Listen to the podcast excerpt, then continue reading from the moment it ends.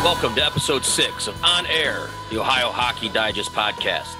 The Ohio Hockey Digest is the foremost location for hockey in Ohio, covering every level played from youth and high school to junior and pro. Articles written to keep the hockey community up to date on all the happenings with hockey in Ohio. My name's Tim Sullivan. I'm joined, as always, by Jason Lewandowski and producer Dan Humphrey. We are adding a different element to the digest with interviews and other such content, bringing voices, names, faces to interesting people making the Ohio community better. This episode of the Ohio Hockey Digest On Air podcast is brought to you by the Toledo Walleye. Walleye game plans put you so close to the action, you'll have to remember you don't have the skates on. If you are a true fanatic, get it, Jay? Fanatic. Nothing beats a Toledo Walleye game plan for family-friendly, fast-action fun. A great way to spend winter. Choose from multiple options or build your own. Call 419-725-9255 or visit ToledoWalleye.com for more information. We would like to thank both Shauna Conway from Gilmore Academy and Trent Vogelhuber from the Cleveland Monsters for stopping by last week. It was a really, really good interview with both those hockey-minded people last week to where we got to learn a lot more about the women's game here, not only in Cleveland, not only in the state of Ohio, but internationally with where Shauna was and her playing and her coaching. And I really, really enjoyed learning more about where she's taken the women's game in the state of Ohio. And then catching up with Coach Vogelhuber from the Monsters, you know, understanding his role being from Columbus, his role moving all the way up to the AHL playing and now coaching there was a great opportunity to talk to Coach. It was cool because for myself, I don't get a chance to see a lot of the women's game, and to hear Shauna's exuberance for the game, obviously having played it at such a high level, taking her all across the world, and what she's trying to do in Ohio of keeping players, providing a place for players to play, keeping them in our state, keeping them playing. It's awesome. It's awesome to hear. And it's just another example of somebody growing the game for the best possible way. And then to get to talk to Trent, and as you said, his path to pro hockey, being from Dublin and Miami, and ended up playing here in Cleveland, now coaching here in Cleveland. It was you could hear the excitement in his voice when he spoke about the parade and the different parties that happen, which obviously comes when you win the Calder Cup. So it was cool. Yeah, for sure. This week we're going to stay in the pro game. We're very fortunate that we have Toledo Walleye head coach Dan Watson stopping by. We're also going to be talking with the head of IM Skills and the director of Neutral Zone NHL and Neutral Zone Amateur Scouting Service, a 15-year NHL veteran, Ian Moran. Ian played for the Pittsburgh Penguins and the Boston Bruins and some other teams. I'm super excited to get both these guys on and talk to them. Two great guys. We're excited and fortunate to have them join us. But before we get to the interviews, let's catch up with the boys right here. What's good with you guys? Well, no, things are starting to open up. Last week, I know we spoke about I went back to work, which was nice. And then right when I go back to work, the weather takes a turn back toward winter here in Ohio, our second season, summer and winter. And we got a little taste of that summer. Now we're back to winter.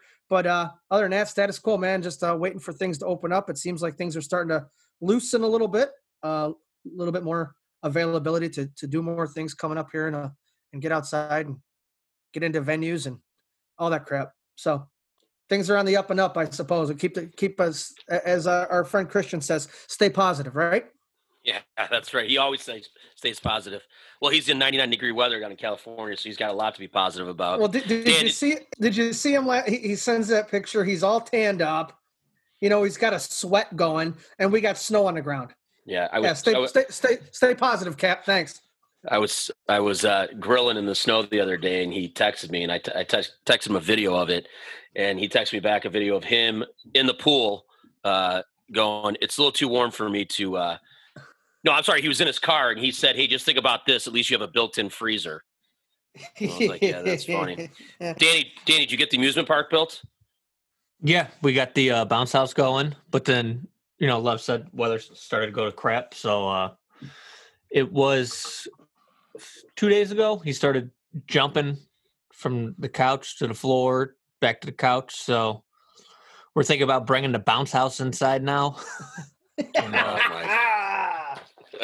you know, just whatever we got to do to survive right now and keep him entertained. That's right. Well, I did not keep my word. I did cut my hair last week. I know I told everybody I was going to hold on and wait till I was able to walk into a bar and have a beer and get some wings. But the restaurants are opening here in the next week. I just kind of jumped the gun a week early. Had to get a cut. So before we get to the news, though, as always, we'd like to thank all those nurses and doctors and first responders that are helping us out during this difficult time. Things seem to be getting a little bit better, and hopefully they're getting a little bit better for those nurses and doctors and first responders. So again, from the Digest, we thank you. In some local Cleveland news, the Greater Cleveland High School Hockey League announced their divisional alignment for next year. Among the notable changes, three-time defending Barron Cup II champion Amherst Steel moves up to the six-team Red Division to replace Cleveland Heights, which moves down to the White North. Parma moves up from the White South to join the Tigers and returning White North members Avon, Avon Lake, North Olmsted, and Olmsted Falls. In the Blue Division, the Brexville Broadview Heights Bees return to the ice after a season off. They will compete in the Blue South. That's good. I'm glad to hear that they're getting their team back. To see the complete divisional lineup, you can go to www.ohiohockeydigest.com. The Greater Cleveland High School Hockey League will be entering its 50th season in 2020 and 2021. League President Ryan Kelber says the league has big plans for the season and the Barron Cup. We look forward to talking to Ryan on future episodes of the podcast.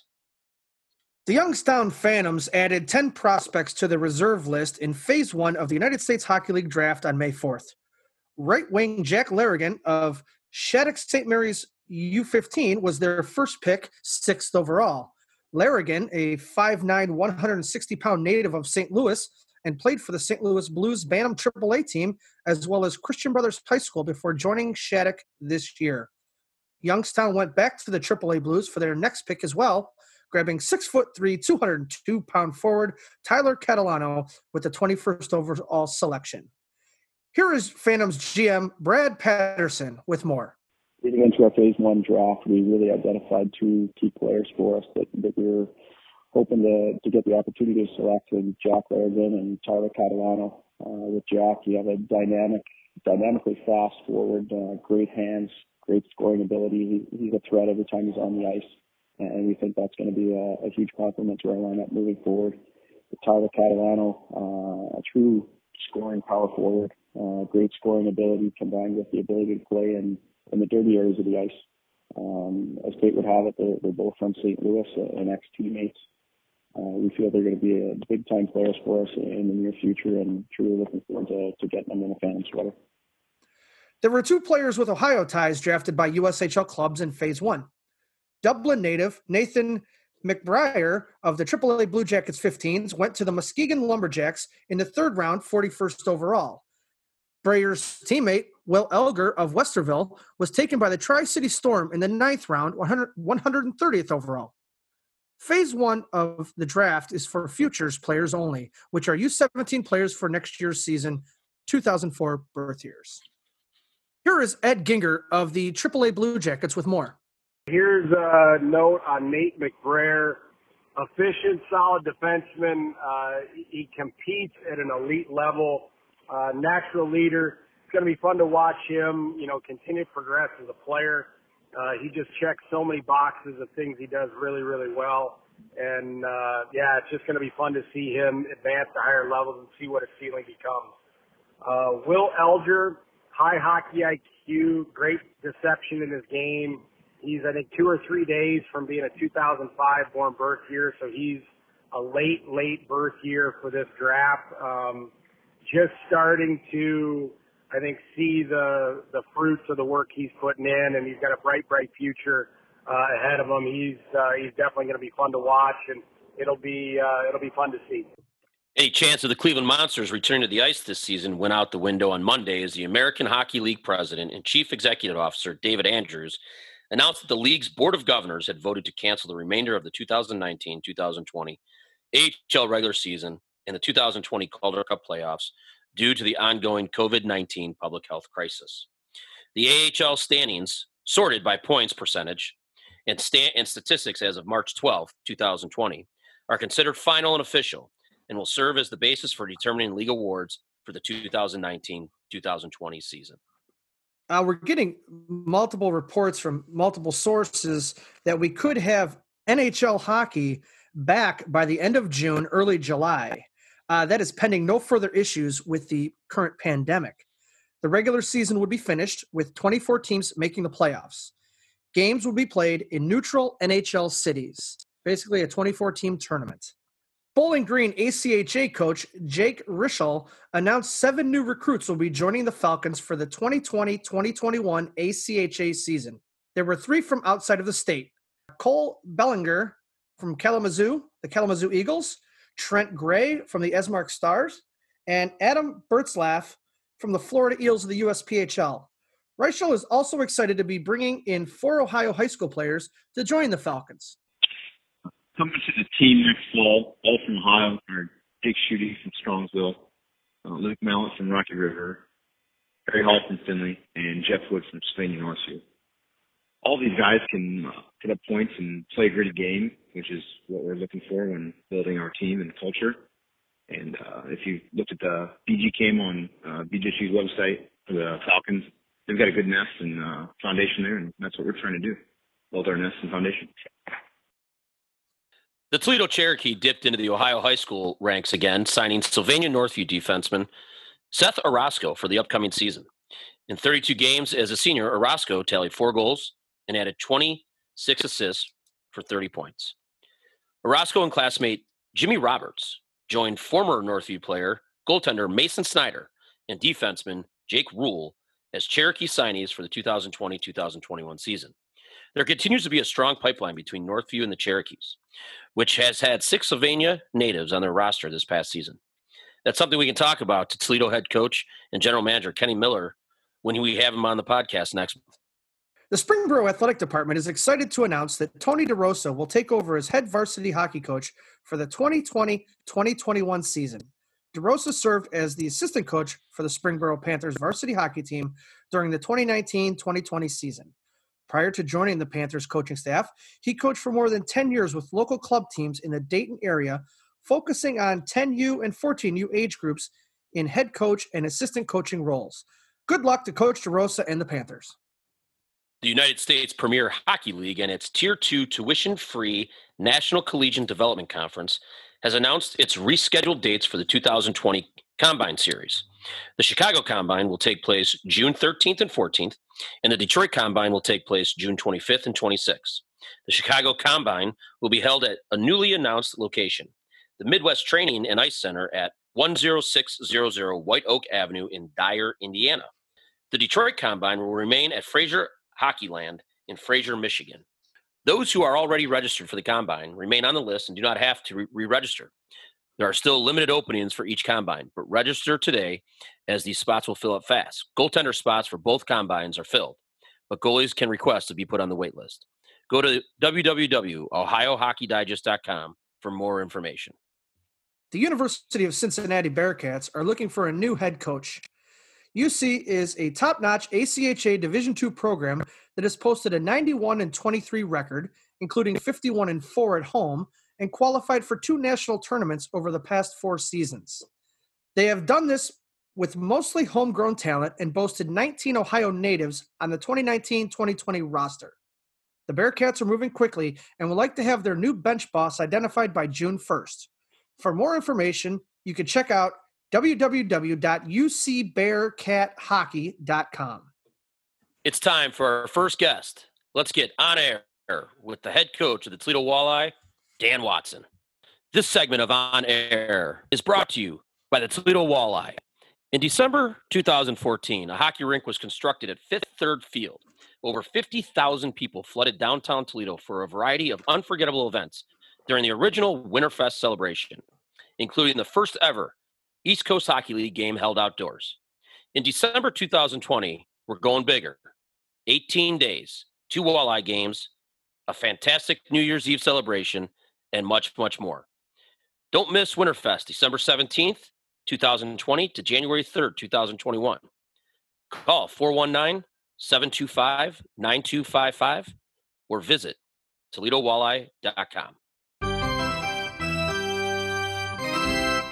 After 4 years in the Ontario Hockey League with the Sarnia Sting, he played in 7 pro seasons, amassing 447 games played between the East Coast Hockey League and the American Hockey League, including 2 stints in Cleveland, 1 in Columbus, and then playing his final season with the Toledo Storm, then becoming a member of the coaching staff.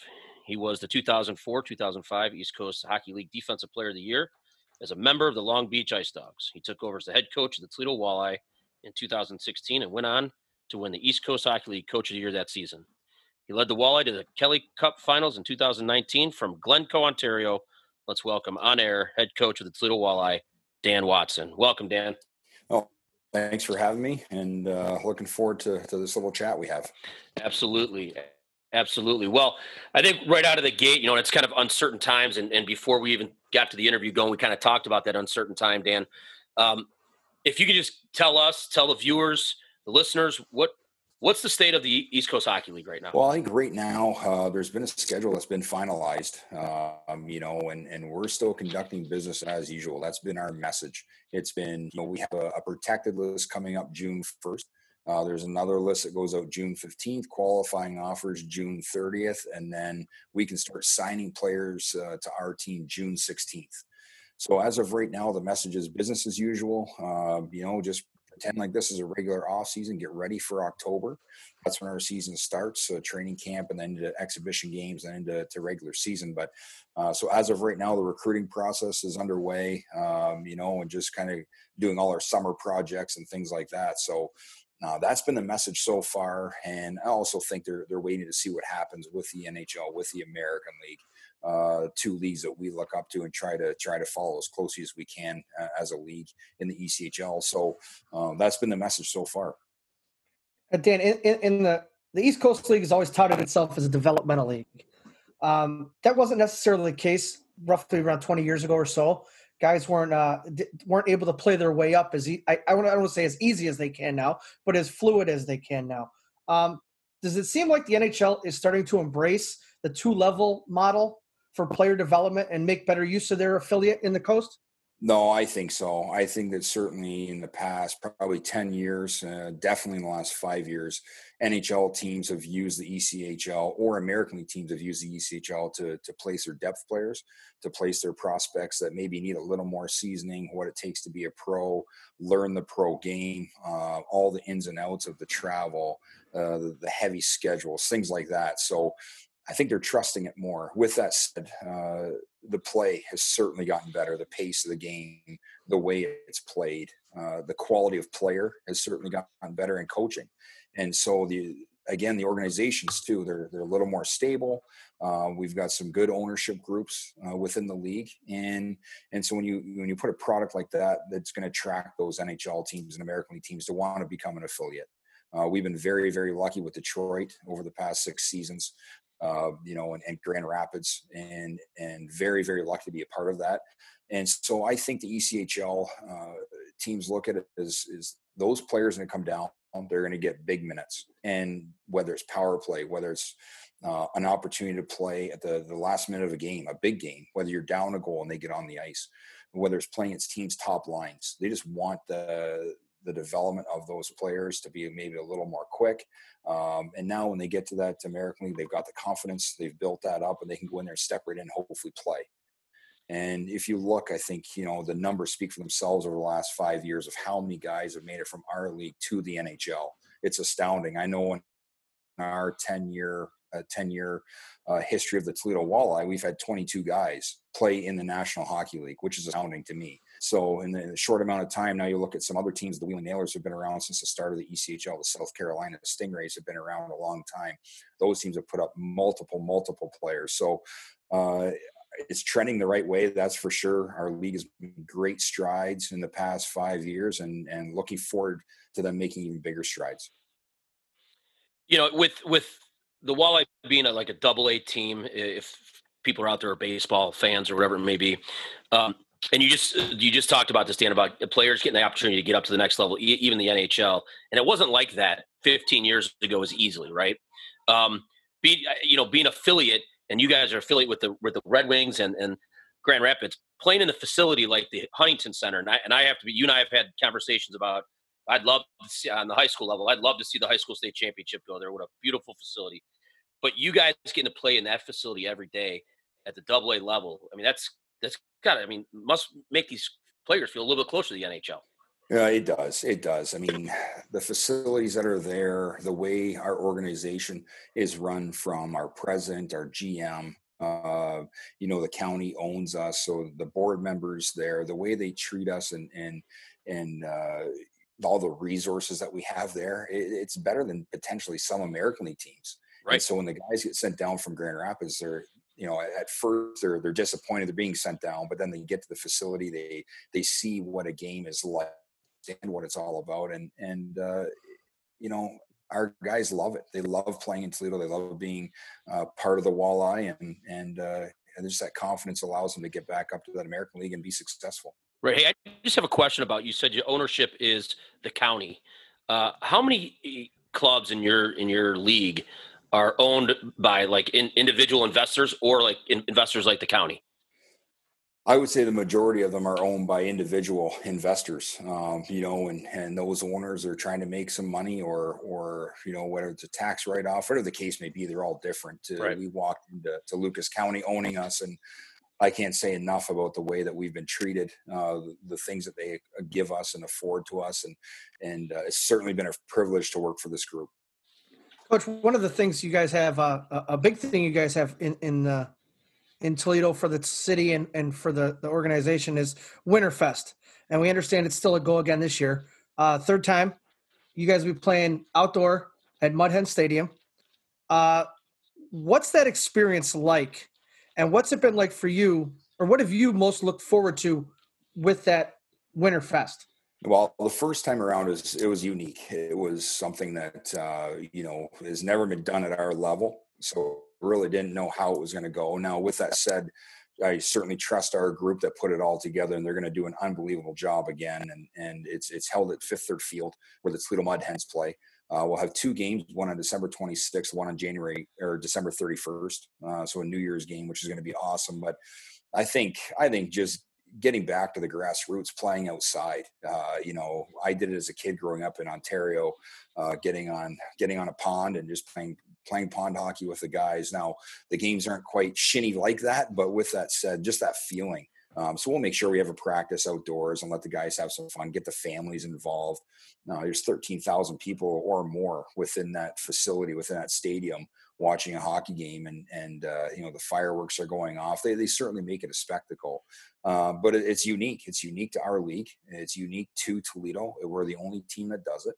I think it's great for our city, great for our fans, great for the, both visiting teams that will come to play. They'll bring their fans with them. So the overall experience is going to be fantastic. If you have an opportunity to go, I highly suggest it. I know it's sort of in that silver stick range, potentially between Christmas and New Year's and all that, but it's one of those things that you truly have to be there to feel it, to certainly respect it. Yeah, here in Cleveland, when they did it with the old Jacobs Field, and they did the Winterfest, and they brought in Ohio State and Michigan, and that, it was a great. I mean, we went down there, we took the family down there. It was great. It was so much fun. Yeah, they have lots of things to do. I know there's going to be some college hockey played once again. Bowling Green will be involved. Adrian College is going to be involved. All the youth hockey in Toledo will be involved. So there's going to be some open skate times just to go out there and skate like you did open skates in regular. But a lot of other things surrounding in Hensville, which is the area around Fifth Third Field. It's a cool little spot now that, they'll have roads closed and bands playing. And it's going to be certainly a spectacle to see. That'll be great. Awesome. That'll be great. Awesome.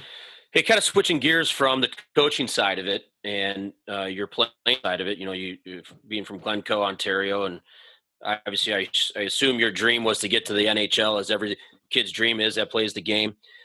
You did it through the route of the OHL. Did you ever consider doing it the NCAA route, or were you always an OHL guy? And can you talk to me about, you know, your decision to do that? Yeah. So, I was drafted in the seventh round by Sarnia. I played some AAA hockey in the summer there. So going back to Glencoe, Ontario, I grew up in a C center. I didn't play AA or AAA hockey at all. I was a C center, a small community. We had a lot of success there. And there's a junior B team close to my hometown called the Strathroy Rockets. And then now I think it's a WOJHL, I believe they call it. And from there, drafted in the seventh round by Sarnia, but I was in serious talks with Colgate University, and a couple of my friends went there that I played with. Andy McDonald being one of them, played in the NHL.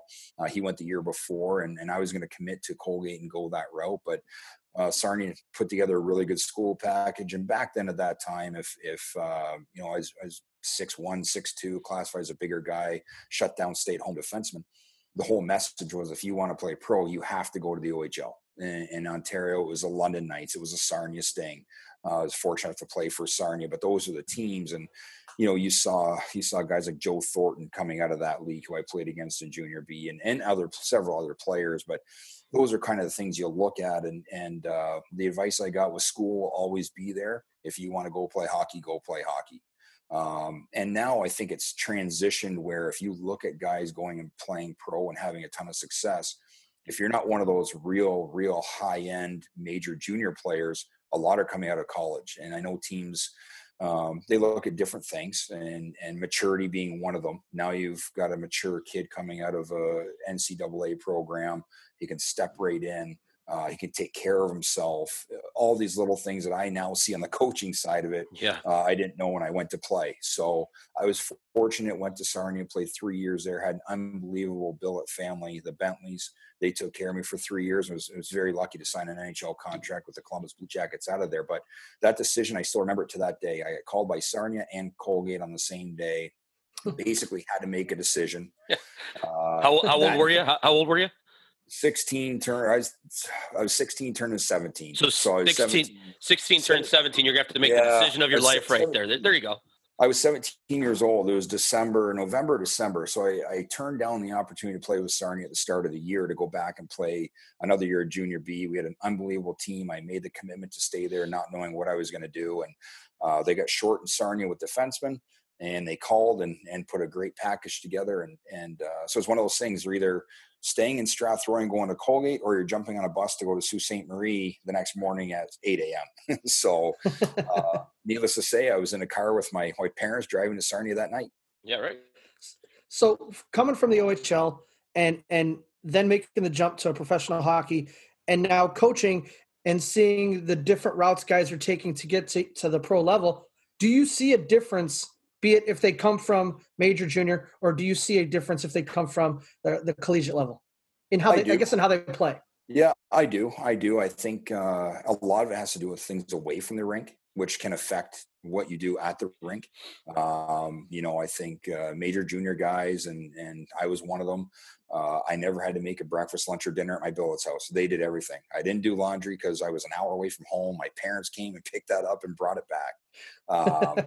Everything was there. Now you go to college, you're living in a dorm room. You've got to figure out what to do, how to go, figure out to navigate a campus. Now, maybe by your third, fourth year there, you're living at a house, having to cook meals for yourself. So I think these guys away from the rink know how to handle themselves, which betters them at the rink. I think the style of play too is a little bit different from NCAA to major junior. I think the major junior guys, they're used to a grinding schedule in terms of the back-to-back, maybe the 3-on-3s with travel on a bus, where the NCAA guys, and we've seen it several times, they kind of hit this wall around January, February. They've played the 40 games, and oh boy, we still got another half a season, 40, maybe 50 games to go. Who knows here? So they hit a little bit of a wall, but then they come out of it. They certainly do. But outside of that, you still get the young mistakes from both sides of it.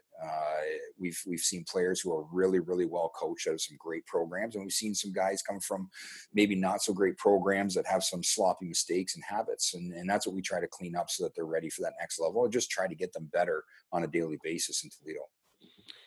You know, Dan, we're going to talk a little bit about, now your coaching side of it, and you you started to be an assistant coach in 2009, the 2010 season for the Walleye, and then you became head coach in 16 and 17 to now, and you put together some really, really impressive numbers. You know, 50 wins in your first two seasons. You had a hell of a year going this year, and obviously the year you went to the finals, which was a good year. I don't know how many people know your schedule. I mean, I've gotten to know you quite a bit, Dan, over the past couple of years, as we have something in common with our daughters being real good friends. But your day is not like a typical coach's day when you have home games or you're at practices. Can you just talk our listeners through the grind that you go through for every day with your coaching? No, I certainly can. And I've been doing it now. This will be 11 years. And so it's sort of been my routine, and what a typical day is for me is certainly not like anybody else or anyone else maybe that doesn't live in a really, really big city with backup traffic. But I live here on the west side of Cleveland, in North Ridgeville, with my wife and three kids. And obviously Toledo is where I coach. So I've got to get up and get the kids to school and then drive to Toledo. It's 100 miles door to door. You know, I take route 2, so I don't have to pay the $60 in tolls per week. Cause that can hit. Do you really take route 2? Route 2. And I'm telling you, it's exactly 10 minutes slower than the turnpike. Okay, so for me, I'm like, okay, I can save $60. That's an extra tank of gas to take route 2. So I take route 2 every day, and we get into the arena. We practice at 10:30 every day, and you know, on a practice day, I get in there. We have a meeting with the coaches to get prepared, and then we jump on the ice with the guys. I guess the other part about the morning is just communication with the guys. I think that's huge, is making sure you're still building those relationships, understanding them, getting them to understand you. We have practice, and then when we get off practice, again, it's whether it's video sessions with the coaching staff, preparing for what's ahead that week, and then it's the drive home. And I'm usually out of the arena by 3:00 and try to get home by 5:00. I'm the cook in the house, so I'm the guy that when I get home, I better have dinner ready to go and prepared. And it's also the witching hour for the kids at that time too. They're hungry and starting to get hangry, as they say. Right. I get that way too. Lots of coffee on the way to and from, just to make sure. But here's the thing about the morning. I think it's great. I grab my coffee and I think about, I've got an hour and a half to think about what needs to be done that day. What do I need to execute? What does that practice look like? So I can detail everything out on the way to Toledo. And then on the way home is typically my phone time. Who do I need to talk to? Is it agents? Is it my affiliate? Is it our assistant coaches, even though we've already spent the day together? Whatever the case may be, it's finding time within that. And sometimes just drive home without music on, just collect my thoughts and thinking. And then on a game day, I will stay over in Toledo most days, but on a Friday morning, if it's the start of a weekend, I'll drive in, pregame skate at 10 o'clock, and then I'm there all day. Doesn't matter if it's a Friday, Saturday, Sunday game. Once I get there in the morning, I'm there until the game's over with, until we get our work done. But it's typically morning skate. Then we'll do a 5-on-5 pre-scout meeting against the opponents. We'll do our power play meetings. Andy Delmore, my assistant coach, runs those. And then as coaches, we prepare, get our meetings ready, our video ready for that day. They get back to the rink. It's again, 5-on-5, penalty kill meeting, which I run. And then we go right into a quick team meeting with a slide, and away we go for game day. And then after the game, it varies depending on which family members are there from any of our coaching staff, media responsibilities. And then we'll get into maybe some chances for, chance against, and just an opportunity to look back at the game real quick. We do a lot of our thinking overnight and then come back in the morning before the players get there and have our message ready for that day. Hey, Dan, there's been a lot of talks over the past couple of years about morning skates, and you know, some clubs do them, some clubs don't, some believe in it, some don't. What's your thought process on that? We've started to get away from the mandatory morning skates. I think Friday morning, you know, if we practice Tuesday, Wednesday, Thursday, and we have a 3-on-3 where we play Friday, Saturday, most guys like to get on the ice that Friday morning. So we will skate Friday morning and just work on some things if needed. But Saturday morning is a total optional day. I will get guys out of bed if needed to come down to the arena. They can do whatever they want to do. Get on a bike quickly, stretch, jump in a hot tub, cold tub, or go on the ice. We have everything available. And then there's some Saturdays where I say, you know what, guys, sleep's important. Go home, get your rest. After Friday game, number one is make sure you're smart, make good decisions. That's going to be good for the team tomorrow, not for yourself tonight. So go home, get your rest, and then you know what? Stay at home Saturday. Get a good breakfast in you. Go for a walk. Get some exercise. But we got a big game Saturday. Come back to the rink and be ready to go. Well, I do want to. I'd be remiss if I didn't say this. I'm just sometimes mind boggled, and when. You know, the girls, our girls play volleyball together, and they would have like a Sunday morning 10 a.m. volleyball game. And Dan was in Wheeling the night before, and I show up to the gym for the volleyball, and there's Dan standing in there. Just like, holy shit, what, did you drive all night? And half the time you probably do, Dan. So that's good stuff right there. No, it's try to hit those as much as you can. And with hockey, it's with three kids, you want to try and get to as much as you can. So if I have to give up a few hours of sleep and sacrifice that to watch my daughter play, I'll be there.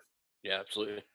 Well, with all your traveling around Ohio, your career spent multiple stops in Ohio, and all the traveling you have to do up Route 2, what's your favorite place to eat? Oh, wow. So I don't stop too much. That's the thing. I'm a go guy, but you got to be a Tony Pacos guy, right? Well, yeah, Tony Pacos is there. And then you've got both restaurants in Hensville. You've got the Blarney downtown Toledo, Chick-fil-A, who I just partnered with to feed all the nurses at Bay Park Hospital. So nice. I have to represent Chick-fil-A. Yes. And then here in North Ridgeville, though, Nino's. Nino's is a great spot in North Ridgeville. Nice Italian restaurant there. Phenomenal. Some local pizza places, but we try to cook as much as we can, but also during this time, we also want to help out the local restaurants. So we've been probably eating out a little bit more than what we should be right now. Yeah. Well, and hopefully soon we'll be doing more of that here. Yeah, no kidding. We'll see. Hey, so you played in Toledo with the Storm, and you guys played down at the old, what was that arena called downtown, or downtown, but the Toledo Sports Arena. Yeah. One Main Street, Toledo, Ohio. The sports arena. So, obviously with the emergence of the Walleye, or the changeover to Walleye, them going downtown by the Mudhead Stadium in that area, how have you seen hockey in Toledo, pro hockey in Toledo, and the community change since your time playing there? And now, especially with the Huntington Center and all that good stuff. Well, when I played there in 06-07, I don't know if Toledo, if they knew it was going to be the final season, probably not. But the fans have always been unbelievable there, even from that last year. And we got knocked out in the first round, but they were still coming to every single game, supporting us, whether we won, whether we lost. And you're going to take some criticism from that city. They understand hockey. They know it. They're very, very passionate about it. I think what we've seen now is a transition into more of a family-friendly environment. It's all about an experience. We have some passionate hockey fans that know the score, know where we are in the standings. They really do care about us, and that fan base is starting to grow and grow. But I think just the whole overall experience of getting a bite to eat downtown, coming to the game, and going to enjoy some entertainment after the game. There's so many options now. What that Huntington Center has done is really – spark downtown in terms of new restaurants going in, new bars opening up, new events happening at the Huntington Center to bring concerts. So just that family-friendly environment. It's a great place to watch a game for anybody. But our team does a really good job with all the research they do and understanding the fan base. But that's the biggest change, is that sort of in real tight, close on top of your tight mentality over the sports arena. It was no holds barred. You might get off from a shift and the guy sitting right next to you, you're getting an earful from him. You're getting an earful from your coach, your D partner, whoever it may be, you're getting an earful from, where now it is total experience. And I can certainly say that winning on the ice definitely helps. But with that said, it's a passionate fan base that show up night in, night out, and we don't take that for granted. We're so super appreciative of the support we get there. Yeah, absolutely. You know, and you and I have talked about this, Dan, before, and I'm a huge, I've lobbied numerous times to try to get the state, the high school state tournament there because of the facility that you guys have. It's amazing. And again, like you said, winning helps. I mean, you guys have had a great couple years, the runs, but also for the facility. I mean, that almost looks like I don't even want to say a miniature, but a downscaled, Jacobs Arena area down in Cleveland. It is. And, it's 11 years old and you'd think it was just built yesterday. Yeah. That's just the way they keep it. And that's due to the county helping out, obviously, and the staff that's running the arena. It is top notch. If something's broken, it gets fixed. It doesn't sit there. If something needs to be painted to make it look good, it gets painted. Nothing sits around to wait to get old and push it back. So all the credit goes to them. But with that said, there's been updates. The LED lighting went in last year. They updated the screen to make it even bigger in there. The sponsorships help. So just the connections and relationships that the Walleye have built within the community have allowed them to do all this stuff inside the arena to make it look new and keep it new. And like you said, they've transformed downtown to make it a great environment, a great area to come and get some entertainment. That has to be a great selling point when you're trying to, I guess, bring players in and convince them why Toledo's the place for them to play. Because so much of the game, yes, is on the ice, but there's a whole other part of becoming a professional and playing in professional hockey that happens away from the arena that with all that they're doing, it has to be a heck of a selling point for the city. It is. And the guys that I recruit, if they've ever played inside the Huntington Center, that's the first thing they say. Well, you don't have to tell me about that. I've been there and I've seen it. I already know what that is. And that's what they want. They want to be part of that atmosphere. They can see when we get on a roll inside the Huntington Center, it's a tough place to play. It's one of those places where the crowd gets into it. It gives the home team energy, and the visiting team can see that. So it does sell itself, and it's been one of the big driving points for me getting high-end guys or young talent to come in to say, hey, you can play in front of 7,500 to 8,000 people every single night here, or you can go somewhere else and play in front of 300, which what gets you excited? Yeah. I know, right. Excited. Absolutely, yeah. Did you always know that you wanted to coach when you were done playing? No, I don't think so. I didn't know what I was going to do. So much goes up in the air. But my last year in Toledo with the Storm, head coach Nick Vattusi knew that the Storm were done. There's going to be a 2-year waiting process. I was going to retire due to some bad shoulders that I've got here. And he actually asked me then, right at that point, would you ever consider being an assistant coach? I said, yeah, I would consider it, but I mean, that's 2 years down the road. So I ended up working with him at Can-Am Hockey Schools, traveling around the U.S. and helping out. And then also out at an old place called Puckmasters, Ohio Hockey Academy with Mike Wilson for 2 years, being the head coach and running some instructions out there, which really helped me with the skill development side of things. So when it came back around in 2009, I was ready to jump at it. I really was.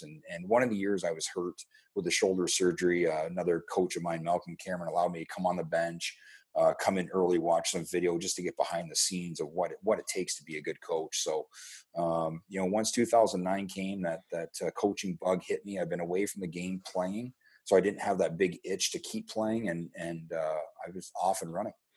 You reference video a lot, and that part of the game has become such a huge part of not only coaching the game, but also playing the game. How much do you utilize video with the coaching staff and players? Well, the coaching staff, we probably watch way too much. So now it's staying organized. That's the biggest thing, is keeping it organized, understand what you're watching, what you're looking for, so you don't get bogged down yourself. And we can come in, and as a staff, again, I've got 4 guys, so we can really tackle a lot of video, but now it's really condensing it to what we need to see. And then from there, you might have 50 clips that you think your team should see. Well, you got to window that down to even less, because if you go in there and show 50 clips, after clip 10, the players are like, oh my goodness, what is going on here? And I heard a great saying that you don't want the players to feel like they're drinking from water from a fire hose. you can just pound information at the players way too much. And so we try not to do that. We have one thing called Tell the Truth, and whether, depending on what day it falls on, we always try to Tell the Truth Tuesdays. So after the weekend set, that's when we'll show a bunch of video that we need to either continue doing, stop doing, or start doing. And that sort of start, stop, continue. I'll learn that from my wife and her profession. So, we'll come back and look at that. And it is Tell the Truth. So if you had a bad weekend, you already know coming into that video session, I'm probably going to be the first star. I'm probably going to get shown a lot, but I need to see it. With that said, we also have another program that sends every player's shifts to their cell phone, iPad the next morning. So our players get their shifts. They a lot of analytical data they get the next morning on their phones that they can see. If they have any questions, they can certainly come and ask us, which they do. And if we see anything, we'll just grab guys one-on-one individually. But you have to be really careful of what information you show them, how you show it to them, the message that's sent. And I think that's the biggest thing. So as coaches, you want to be really prepared behind the scenes. And then when you go out there to present your meeting, it's got to be the highest quality that you have to show them. Yeah. And I think it's important also for our listeners to know, especially our young hockey listeners, that, there's always a tape filming and the film never lies. So, we tape training camp this past year for the first time. And I would go and I'd go home. I wouldn't watch at the rink, but I'd go home at night and I'd watch practice. I'd say, man, this guy's habits and details are not where they need to be in practice. And he's supposed to be one of our top players. Yeah. And so it's an easy conversation in the morning to walk in and say, hey, I can't see every single player during practice, but guess what? I can when it's on tape, and I went home and watched it. You weren't good enough yesterday. Yeah. And so the little things like that, tape does not lie. It tells the truth. So when a player looks back at you and says, hey, I don't think you're right, I love going back to watch a video and say, no, I was right. Yeah, absolutely. Dan, we could probably sit here all day and all night and talk, and I appreciate your time. But I do have one, and this has got to be one of the hardest parts of an East Coast Hockey League coach is you go on and you look at your roster, and the roster goes on like a mile. Yeah. So how do you guys manage all the changes in the lineups every night? And I know it's the point. I know that, you want people to get moved up, yep. But how do you as a coach, how hard is that for you? It's tough. I've sort of learned to deal with it over the course of the year. I think my first year as a head coach, it was, okay, this player is moving up, this player moving up. I'd almost be like, oh, what is going on? Like, now what? But now that is part of the game. You have to understand it. You've got to be ready. You have to have players' phone numbers, coaches from the SPHL. You have to know the database that's available, and you go from there. But we have that next up, the next player up mentality too. So if a guy is sitting in the stands, a guy gets called up, a guy gets hurt, we trade a guy, release a guy, he's got to be ready to go. It doesn't matter what it is. So we preach that from the start of the year. But you're right. Our main goal is to get these guys to the next level. We want to see these guys have as much success on the ice, off the ice, and in their wallet as they can. Yeah. And so with that said, it is one of those things that next player up mentality, know the database, have good relationships with all the coaches, whether it's in your league, another league, the league below you, it doesn't matter. Have the ability to have good communication with them to get one of their players. Well, it has to be a testament. It is a testament. It doesn't have to be. It is a testament to the job you and your staff are doing, that you're in that predicament of guys having to move up. And now you have to, I don't want to say pick the rest of the pieces up and make it go, because the team has to do that. The players have to do that. But congratulations on all the success, man. It's been awesome, one, to learn about you, and one, to follow along over the course of the last few years. Oh, much appreciated. And, hopefully there's some continued success in Toledo while I'm there. It's been a lot of fun, a great ride so far.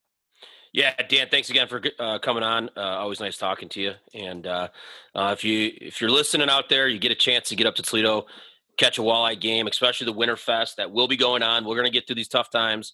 It will be going on. And do yourself a favor, hockey fans, get up to Toledo, watch a game in that beautiful arena, and support the walleye. Dan, thanks again for coming on. Appreciate it. All right. Thanks, guys, very much. Appreciate it. Well, that was a great interview with the head coach of the Toledo Walleye, Dan Watson, man. Brought a lot of different aspects to the pro game at the East Coast level. Also talked a lot about the facilities that he plays in, how fortunate he said he was to play in that facility, as it's almost a you know, NHL style facility. So it was good to get his perspective on things. I really enjoy getting the different perspectives of the different levels so far at the pro game. And, you know, it was nice to have Dan on and hear his side of it. You know, it was really cool that, you know, I don't know a lot about the East Coast Hockey League. I mean, I know what I read and a few guys that I know that played or play in it, but it was cool to hear, you know, how Toledo's built basically from the ground up with the Huntington Center and the surrounding area to make players want to come there and be a part of an environment. And that's what, you know, the Huntington Center and the Walleye have created. And I, as you know, I'm a sucker for all the behind the scenes stuff. So it was cool to hear how, what they look for as coaches and trying to get players to come in and make that jump from college hockey to the coast or whatever direction they're going. And I enjoy conversations like that. Dan was a lot of fun to talk to. Yeah, and I'll tell you what a dedicated guy, and not only just to his sport and his job, but also to his family. I mean, the travel that he does every day to make sure that he's present in with his family and then also present with his job is very, very impressive. And, you know, kudos to Dan and his family for that. I'll tell you, I'll tell you one thing. I don't live near the arena we play in. And there's days I start driving and I'm like, my God, this drive. Oh, until you hear about a guy driving 100 miles door to door on a daily basis, it kind of puts it all in perspective. That was a lot of fun. You know, I agree with you every once in a while. I agree with you, Jay, but every once in a while, and probably for him, it's probably like he said, it's a great opportunity for him just to think about what needs to be done. So, you know, if you use it that way, but no, I hear you. I mean, that would, again, I don't, you know, right now, I don't know if I'd have the discipline for 100. So actually you think 200 miles round trip, yeah. Right? A day. I don't think Dan Watson's leasing a car. I did want to ask him. So you take route 2 to avoid the tolls and just build the organization. What are we doing? Yeah, like, the organization couldn't spring for an easy pass for you or what? Right. Well, moving right along here, let's welcome on air 15-year NHL veteran and current director of NHL scouting for Neutral Zone NHL and Neutral Zone Amateur Scouting, Ian Moran. This interview is brought to you by the Toledo Walleye. Game plans put you so close to the action, you'll have to remember you do not have skates on. If you are a true fanatic, nothing beats a Toledo Walleye game plan for family-friendly, fast-action fun.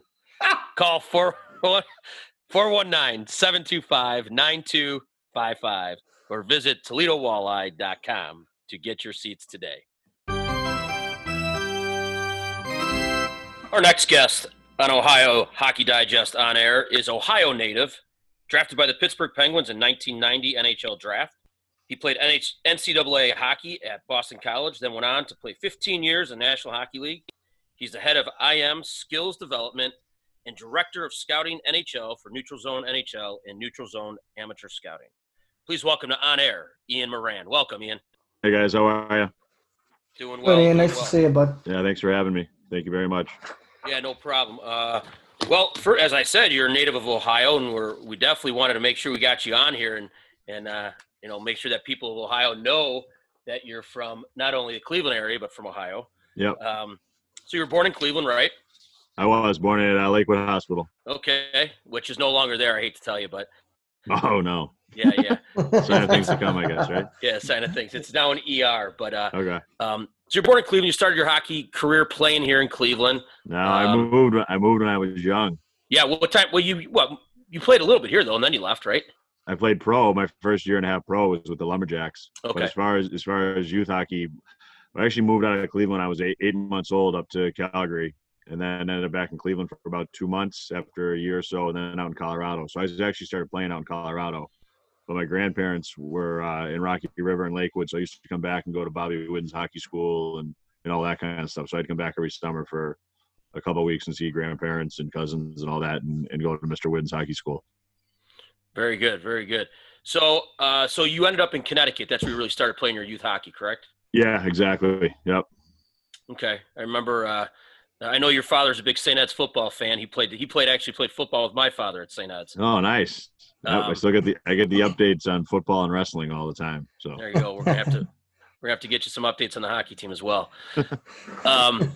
So you come back and you would go to Mr. Whidden's hockey school every once in a while. You ever get back here in Ohio? Yeah, oh yeah. I mean, I'd come back. My my parents actually live in Westlake right now. They moved back in probably early 2000s. So I get back every once in a while. Not as often as I should, but I definitely get back.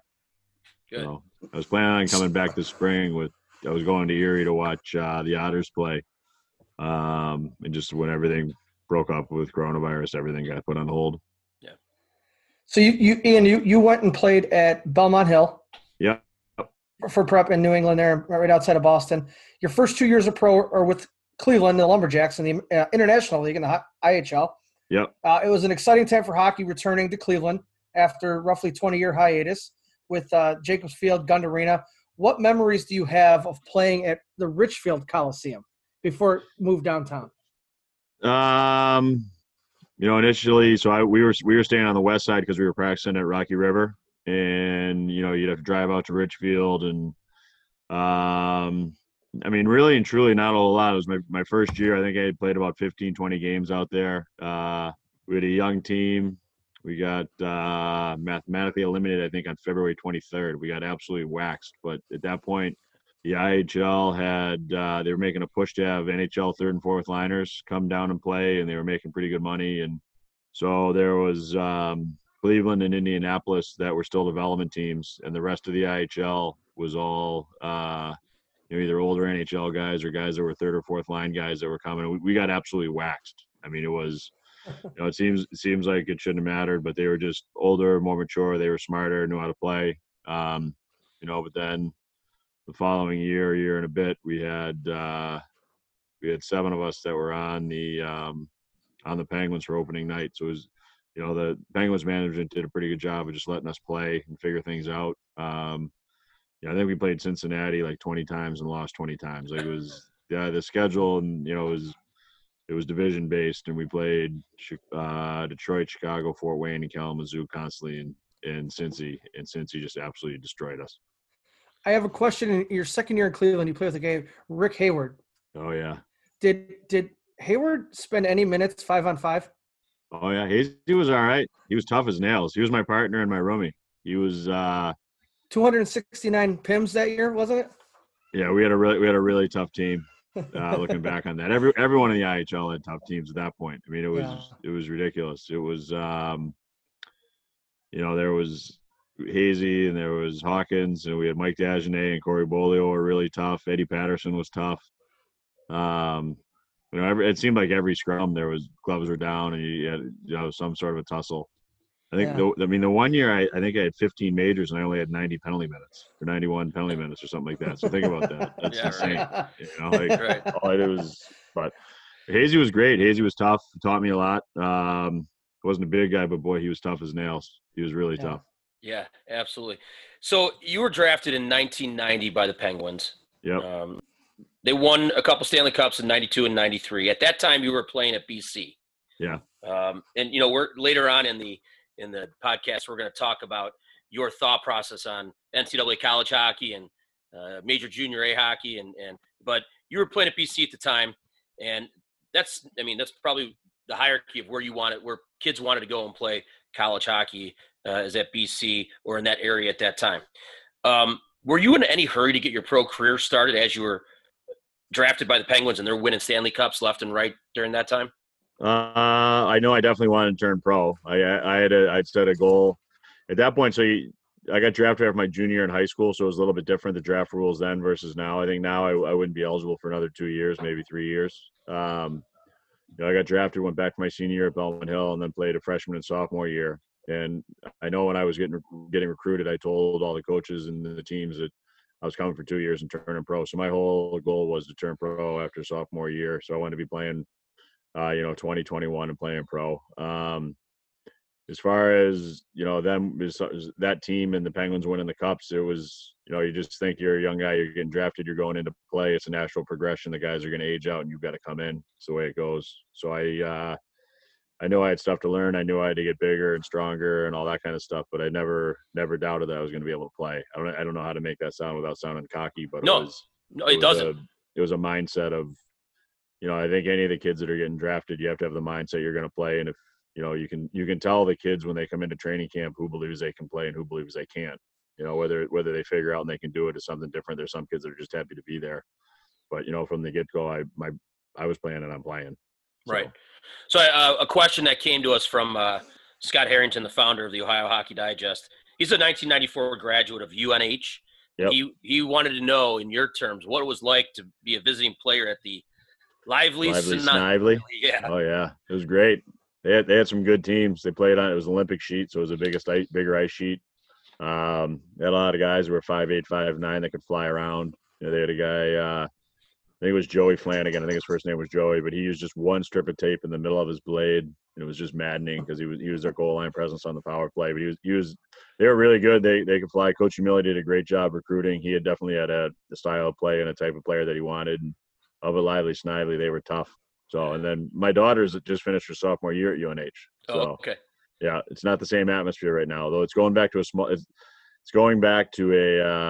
sheet of ice, which I think will really help recruiting. So right. Oh well, I know the founder Scott will be thrilled to hear that you actually sent one of your children to UNH. So they've got some good kids coming in next year. They really do. They got some kids that have committed that can play. They got a young kid, 03, that's a stud. So the irony for our podcast is Scott runs the Digest, and he went to UNH, and you played. I spent some games at UNH. Your daughter's at UNH. We interviewed a woman the other day that played at UNH. Yeah, so we're starting to see a trend with who Scott suggests us to interview. It's fantastic. Go Wildcats. Hey, but in '94 on the pre-Olympic tour, Team USA, were you taking classes remotely with the intention of returning to BC, or had you already decided that you were going to go pro? I hadn't signed then. I was not taking classes remotely. We were traveling. I think honestly we started the first week of July and traveled all the way through. I got cut I got cut with Chris Ferraro, and the team flew over to go to Europe and playing the pre-Olympic tournaments, and then I signed the next day. So we were negotiating the whole time what was going on, because at that point you could sign a contract and still play in the Olympics, and you know we were negotiating the whole time and had a pretty good idea that it was going to happen. And you know, I got gassed and signed the next day. Chris got gassed and he went over because his twin brother was still playing. So it was a little bit interesting. They cut the two of us and added two guys that were playing over in Europe rather than take us. You know, we had the team had done really well in the pre-Olympic tour, and it totally messed up the team chemistry, and they ended up coming in last place, which is really too bad because it was a good team, the team that had always done well historically at younger events. How many games did you play in that tour, Ian? Probably 60, maybe something like that. Wow. All right, so you were traveling all over the globe. All over, yeah. Yeah, I mean that had to be a cool experience. I know. I mean, it didn't end the way you wanted, but that had to be a cool experience at that time. It was great. It was great. Yeah. It was got some guys I'm really tight with and have been tight with, you know, even before that. But yeah, like we were in Russia, we were Sweden, Finland, Germany, Italy, you name it, France. Like we went all over Europe, we're all over Canada. We played 11 games against Team Canada. They had a team that year that was, you know, getting ready for the Olympics. They had really never done that before to the extent they did that year. It was good though. It was a ton of fun. Brett Lindros was on that team, and there were some other guys, but Brett would be the biggest name. Sure. All right. So you're working with Neutral Zone now. Yep. Can you tell our listeners what your role is with Neutral Zone and what you guys offer to hockey players out there throughout the country? Yeah, so Neutral Zone would be like, so if you think about rivals for football, my dogs are going to start barking here. I would apologize now, but this is as amateur as it comes, Ian. Don't worry about it. Okay, so if you think about like rivals for football, right? And you know, like a kid, he's got 4 or 5 hats on the table, and he's going to make a commitment to Clemson or Ohio State or wherever he's going to go. And there's a star rating, like a 5-star tight end or whatever it is. So we started 4 years ago with a similar model where we give the kids star ratings. A five star would be, you know, the top kid in the age group last year would be Jack Hughes or Capo Caco, that type of thing. And it goes, you know, you get 3 3/4, or you know, 4 4 3/4, 4 1/2, 4 1/4, all the way down to, you know, about a 2.5, 2.5, 2.75. What we've been doing, what we figured out is basically a 3.75 is a kid will end up playing Division I. A 3.5 is someone who's, you know, as a Division I skill set of, or has one Division I skill set, whether he can skate or he can shoot or whatever, but he might not have the full package, but he could get like a 2 for 4 out of school. And then, or you could be, you know, a Division III kid and do really well. You know, we start watching kids at U14 level. So that would be kids that are essentially freshmen in high school. So it's 15-year-olds or, you know, turning 15 that year. And it goes all the way up until they age out of junior. So this year we went 05s to 1999s. And we watch every major tournament, every major showcase, small tournaments, small showcases, you name it. We've got guys there heading into the, you know, this spring when everything blew up, we had 70 scouts that were working for us. You know, nobody based out of Europe, but I would go to Europe. We'd have, you know, we've got guys that we have guys that run certain provinces in Canada. The guy who runs all of Canada, he coached in the NCAAs. He coached in Major Junior. You know, we got guys around Ontario that were on Oshawa's team when they won the Memorial Cup in I think it was '93. Guys out west that played in the WHL. So we have guys all over. You know, that have, you know, different age groups that they're strong at, or different, you know, whether it be Major Junior, USHL, North American Hockey League, you know, whatever it is. My role primarily is to watch the guys that are eligible for the NHL draft. So this year it's, you know, primarily focus on late 01s or 02s who are eligible for the draft. Watch a little bit of the guys who are 03s for next year's draft, but primarily the guys who were for this year's draft. For the 02s and the 01s, we basically have 4 years worth of tournaments and tracking on these kids, so we know which way they're trending, which way they're not, how much they've grown. You know, the history on guys, it's unbelievable what we have. Not everything that we have, notes on players, is actually published for everyone to see, because we have NHL teams that are subscribers, Division I, 2s and 3s, and juniors, so not everything goes out for everybody to be able to see. But our subscribers are from NHL teams to college teams to junior teams to prep schools to major junior up in Canada, Tier 1, 2, and 3, to individual subscribers and families. Basically, what we tried to do with the whole star system was, the name would imply, with neutral zone, is we're neutral. We really don't have any reason to BS about it or to make anything that's you know, not honest. So we're neutral, and we don't ever go off of one person's recommendation or one person's evaluation on a kid. It's usually built up over, you know, we could have 20 evaluations on a kid or 25 evaluations on a kid, and you know, it's fluid. A kid could be a 3.75 and move up. Like this morning, I released an evaluation on a kid named Finn Brown, plays up in the OJ. You know, 16, 18 months ago, he's a 3.25, a big kid who was kind of an awkward skater. Now he's a 3.75. He's going to RPI, but he's a kid, to me, realistically, he probably won't get drafted, and I don't think he should, but he should be invited to an NHL development camp, and they should get their eyes on him, because who the hell knows when he's keeps, you know, progressing and his trajectory is going the same way. When he comes out of RPI, he's going to go there, he's going to play, he's going to be a big, strong kid. You know, who the hell knows what he's going to come out of, what he's going to be like when he comes out. Hey, let me ask you a quick question. You wrote, I don't know, yesterday or the day before, about a young man named Peter Reynolds, who decommitted from BC, and you know, I kind of chuckled at your tweet about that. But I think what kind of got me was, and you said you think it's going to be a good move for him to play in Major Junior A instead of NCAA. Can you walk me through that? You know, why is that a better league for him than NCAA, and will that just push him in a different direction? Or, well, it really has nothing to do with the school or with Major Junior or, you know, NCAA or that. It has to do with the kid, and where I think he'll end up getting drafted.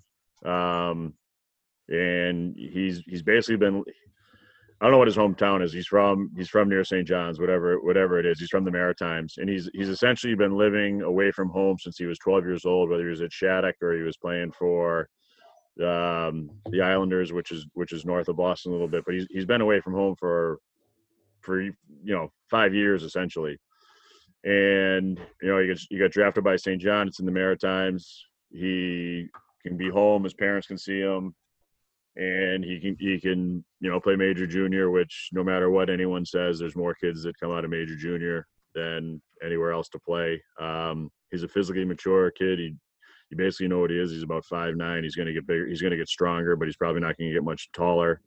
So I mean, it was more looking into the whole aspect of it versus playing college versus not. It was just his decision to do that made total sense to me. It was no knock on BC. It was no knock on NCAAs. It was just me have watched Reynolds play for a number of years. He's a kid that literally makes you say, "Oh wow, he's a five-star." He's really good. He's really creative. He's competitive. Just that kind of thing. There was no knock on anything other than that just decision made sense to me, and I think it's the right one. If anyone questions the name of you guys, this company who you work for, Neutral Zone, that right there describes what you guys are about. So yeah, I mean, it was like I'm friendly with the guys who coach most of the schools in Boston, and they were wondering if I was taking a shot at BC or if I was taking a shot at NCAAs, and it really wasn't. I was just, I look at a kid, I look and see, like the kid Finn Brown I was just talking about, if he went major junior and he tried to play major junior, he's basically 20 years old and his dream's done, but he's a big, awkward kid who's growing into himself. He makes the right decision. He goes, he plays in the OJ, has a great line mate. He's playing with Ryan Alexander, who's arguably the best kid in the OJ right now. He's going to Arizona State. He should get drafted this year. He plays with him, has a good experience, gets his confidence, gets his feet under him. You can see over the course of the year that the Browns skating and everything, it improved, so for Brown was the right decision to play, tier two up in Canada, or tier two, whatever, tier one, whatever you want to call it, and keep his college eligibility so he can go to RPI now, and he'll realistically turn pro at 24, 25 is an entirely different person than he was when he was 16, making the decision to play major junior. It's realistically, I'm looking at it from just where the player is himself and nothing else. There's no knock on a school. There's no knock on anyone, or I understand why a kid would do it. I understand why, why they wouldn't do it. But it's for Reynolds, it seemed to me that it just made sense that he would be going to he wasn't in Quebec City. He wasn't anything. He was going back to the Maritimes. He's going to be in St. John. Easy for his family. And the video we posted a couple of days ago, he's got two older brothers. All that kind of stuff. To me, it just made sense. Yeah. So on a draft day, yep. Do you spend time monitoring the picks, or are you already moved on to what's next? So this is the first year the Neutral Zone has done the NHL page. Okay. So because we wanted to wait until we had the 4 years of notes and evaluations on kids. So did I track the draft in the past? Oh yeah, like I definitely did, and I'd see where kids are, and I'd be like, "Ooh, that kid was a shock," or "Oh, that kid's a value pick there," that type of thing. But this year, like I watched the USHL draft, I watched the phase one, the phase two. I literally watch them roll by, and as soon as the name comes up, I see where we've got them. We did. Neutral Zone has done rankings for the 99s as the year ends for those junior kids have aged out to see who's still left. Maybe colleges will look and say like, "Oh, I want this kid." Or we've had, a couple of kids that came in our top 25 of now, we had a D-man last week, but a kid that we had, we were kind of surprised he hadn't committed. He's going to Merrimack now, just that kind of stuff. But then with the phase one draft, it's all the 2004s. So those kids all just the top kids got invited to the national team, the NTDP. And the rest of the 04s we know really well. My son's in 04, he plays, so I know the 04 group really, really well. I've seen those kids play for years, essentially since they were squirts. So you can see, again, how kids are trending and how they're not. So the phase one draft was the 04s, know all those names, just interested to see how they go, where we have them evaluated, where teams have them evaluated. And then the phase two draft, it's kind of a crapshoot because it's 00s to 04s and you never really know. So it's really entertaining to me because there's some damn good kids who don't get selected. And, why might that be? Who the hell knows? And then there's some kids that are projects that get selected. So it's, I mean, I love it. Like I watch it. I watched an all draft that just went on today, the supplemental draft, which is, they've never had it before. But to me, I'm watching it. And I really don't know what any of the teams are thinking because they've never had one before. But it was – some teams went out of prep school. Some kids went heavy out of USHL kids that might not be on the USHL next year.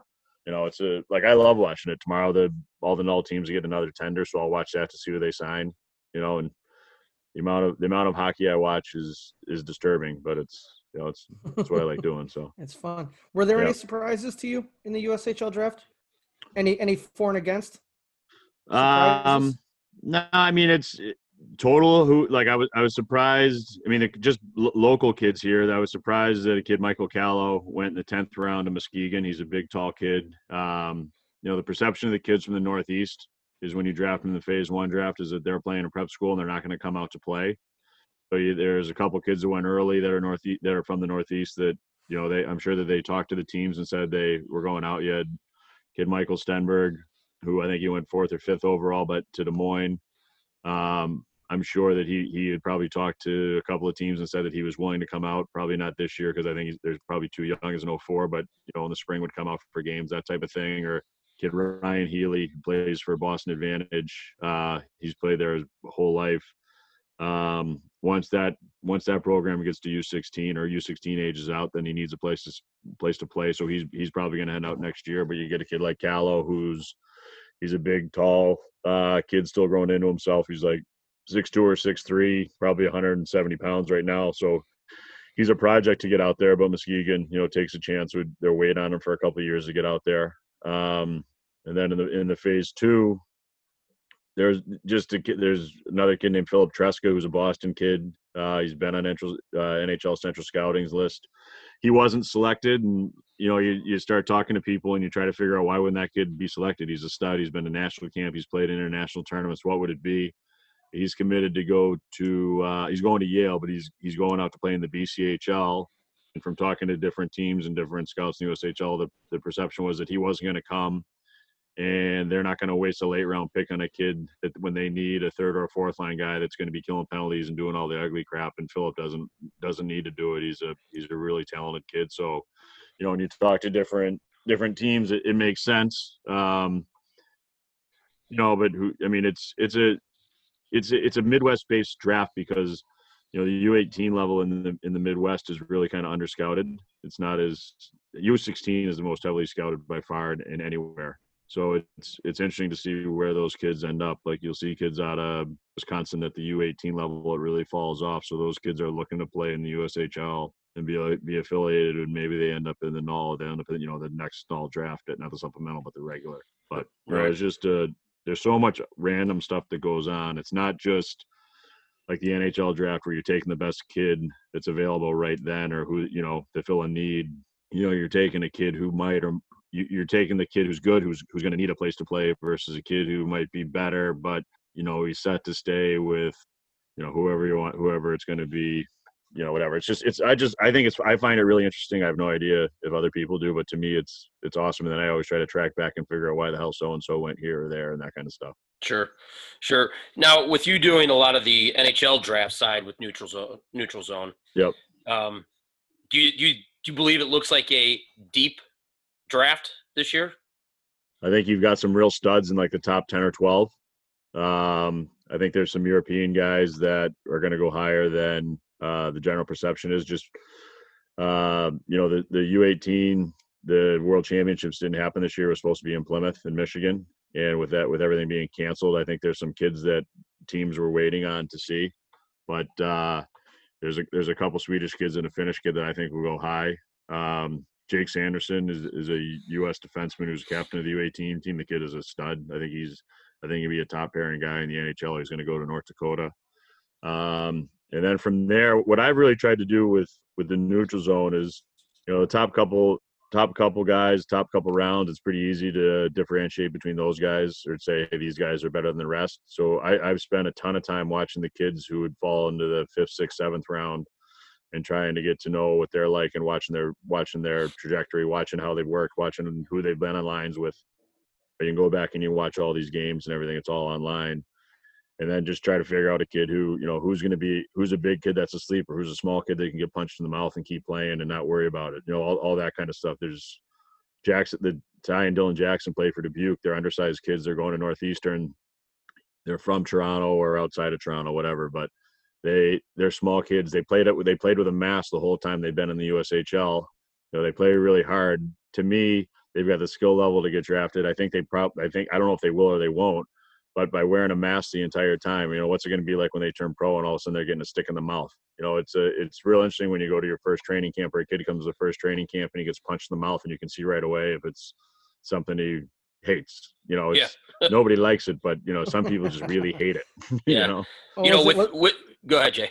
I was going to say, isn't it Mike Tyson who said everybody's got an attitude until they get punched in the mouth? Yeah, and it's true. I wasn't even thinking about that, but it's true. Like, you can tell all of a sudden, you know, in training camp, your teeth, you get hit in the mouth and your teeth go into your lips, and all of a sudden you get these really weird canker sores. And it's, you know, it sounds ridiculous, but you can tell who all of a sudden is gun shy from it. You know, the face wash and the stinky mitts and all that kind of stuff. It's just a little bit different. You know, you have to feel for some of those kids that might've been on the bubble this year, that they were really looking for that tournament in Plymouth, and, you know, with the Olympics and all that. You know, how do you think the uncertainty of the times right now is going to affect the way the draft goes? I don't know. I mean, if I was running a team, I would take the best available kids. I mean, I guess I would just do the same thing anyways. I would take the best available guys, and I would believe in my scouting staff and the guys that I've got. They've been around. They've been traveling. They see guys all year. They've seen guys for the last couple of years. There's a few NHL teams that have guys that are just out there to scout the previous year. So they were guys that would have watched the O2 group only last year and focused on those guys. But I think you just have to have a good staff and have faith in them, and know that what they're doing. I think what is really going to be an impact is the college free agents, or the free agents that are coming out of major junior that can sign, because those guys are going to get an opportunity. And, you know, anyone getting drafted this year, with the exception of the top, you know, maybe 5-6 guys in this year's draft, really, really realistically won't play next year. But there's going to be some college free agents that can come out and they can play. So when you're preparing for this year's draft, how do you allot your time? Like, do you spend more time watching major junior prep in the States, or maybe the OHL? How do you decide what takes precedent, where you have to be, or what you have to do? Like, I trust the guys that we have in Ontario and Western Canada for the WHL and the OHL. They're guys that have run organizations and they played, so I trust what they do. So OHL wise, I didn't spend as much time on the OHL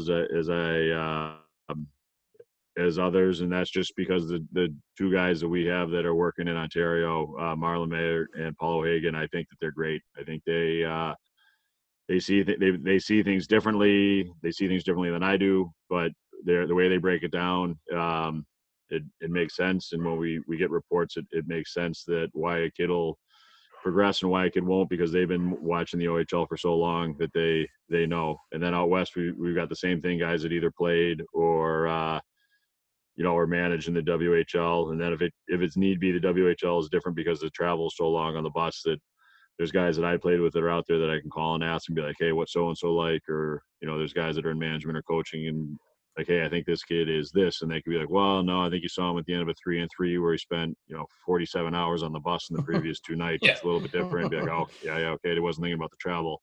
Yeah. You know, I know the players in the USHL really well because we've been watching them for so long. You know, Neutral Zone started; it was really based in New England, and then we got Minnesota guys and Midwest. So I know the guys in the USHL really well. You know, so I spent a lot of time watching college hockey and watching USHL as the year went on. And I also think that you're going to see a change here, and a trend will start going that you'll see guys who are in their second or third year of eligibility in the USHL getting drafted because they're starting to mature and they're starting to find themselves. In major junior, there's a lot of guys that are O2s that are the key players on that team.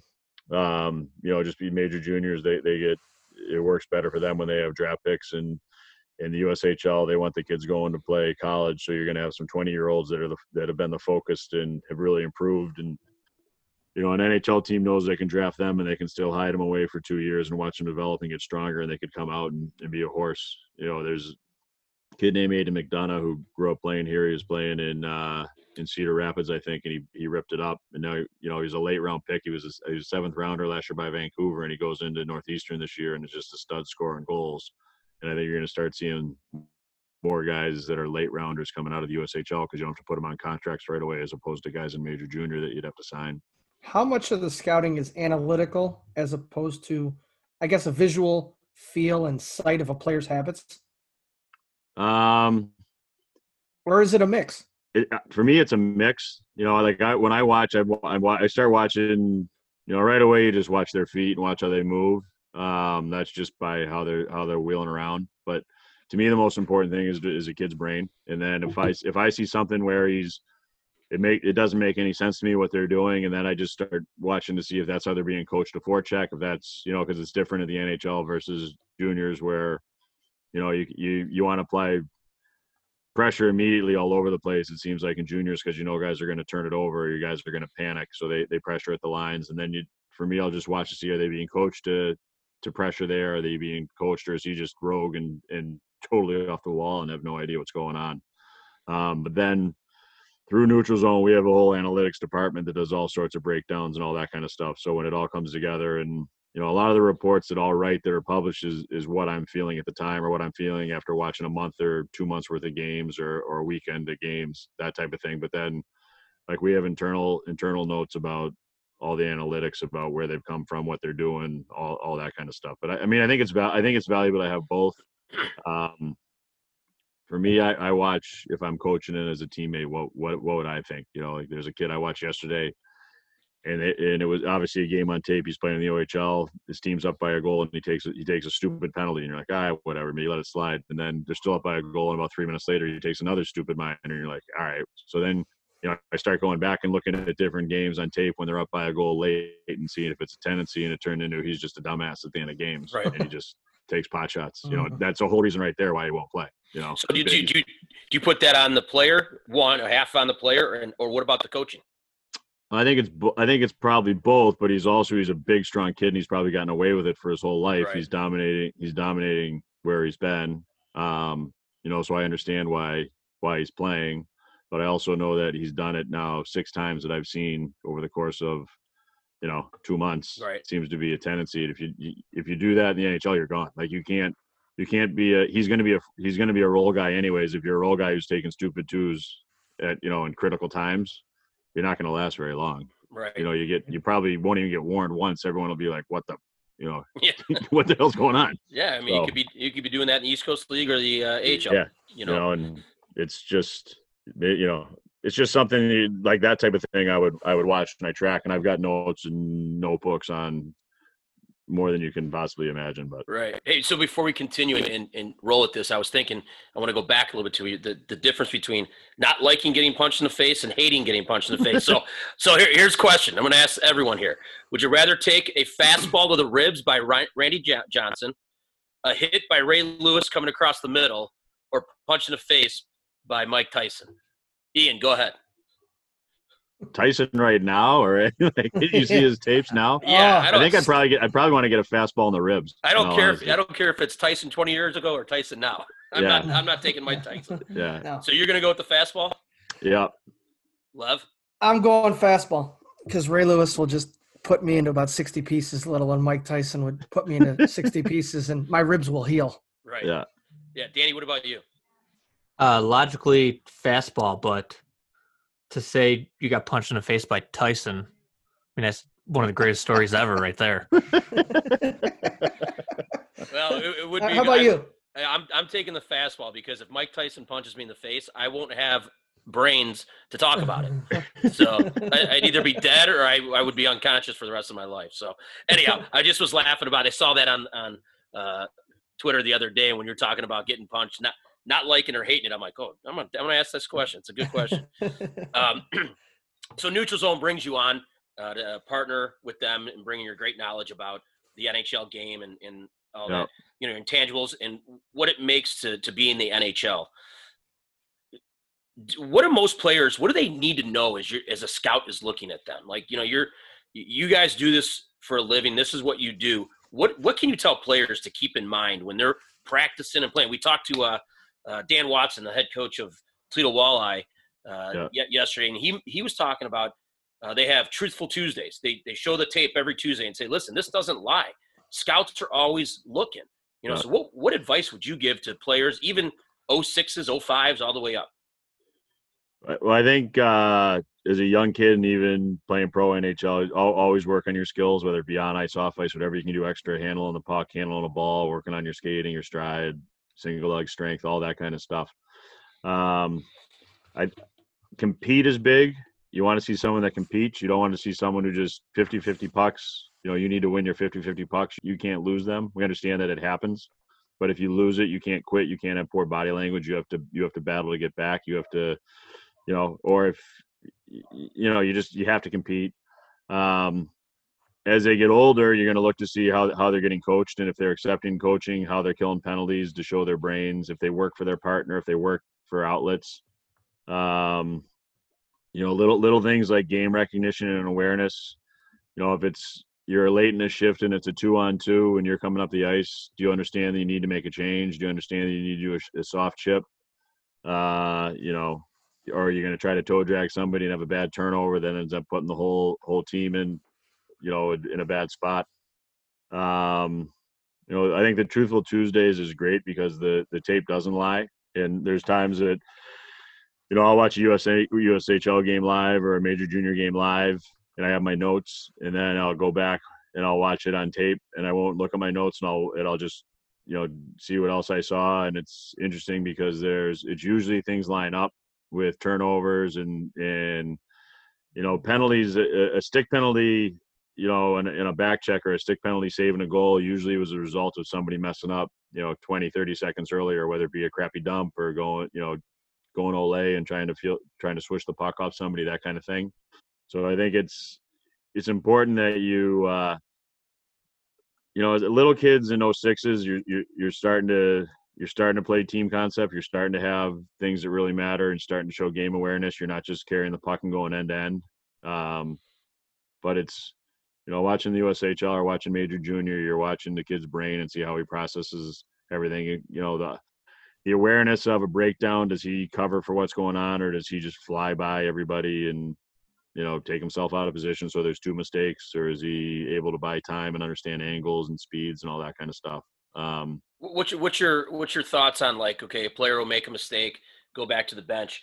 As a scout, do you watch that player as he goes back to the bench? How does he react to that? How does he react to that? I watch how they respond to the coaching. If a coach gives them shit, do they understand that he's, you know, he's giving them shit because he has to, but it's really nothing personal? You know, I think for the most part, a coach is going to coach the kid and try to correct them and help them. And if the kid's positive and understand what's going on, you know, that's great. But, you know, you can tell if a kid has an absolute blunder and he goes back to the bench and the coach doesn't talk to him, you can tell that the coach thinks he's you know, lost cause at that point. He's probably done. The coach is probably looking for somebody else for him. Right. I definitely watch to see how they interact with their line mates, how they interact with the opposition.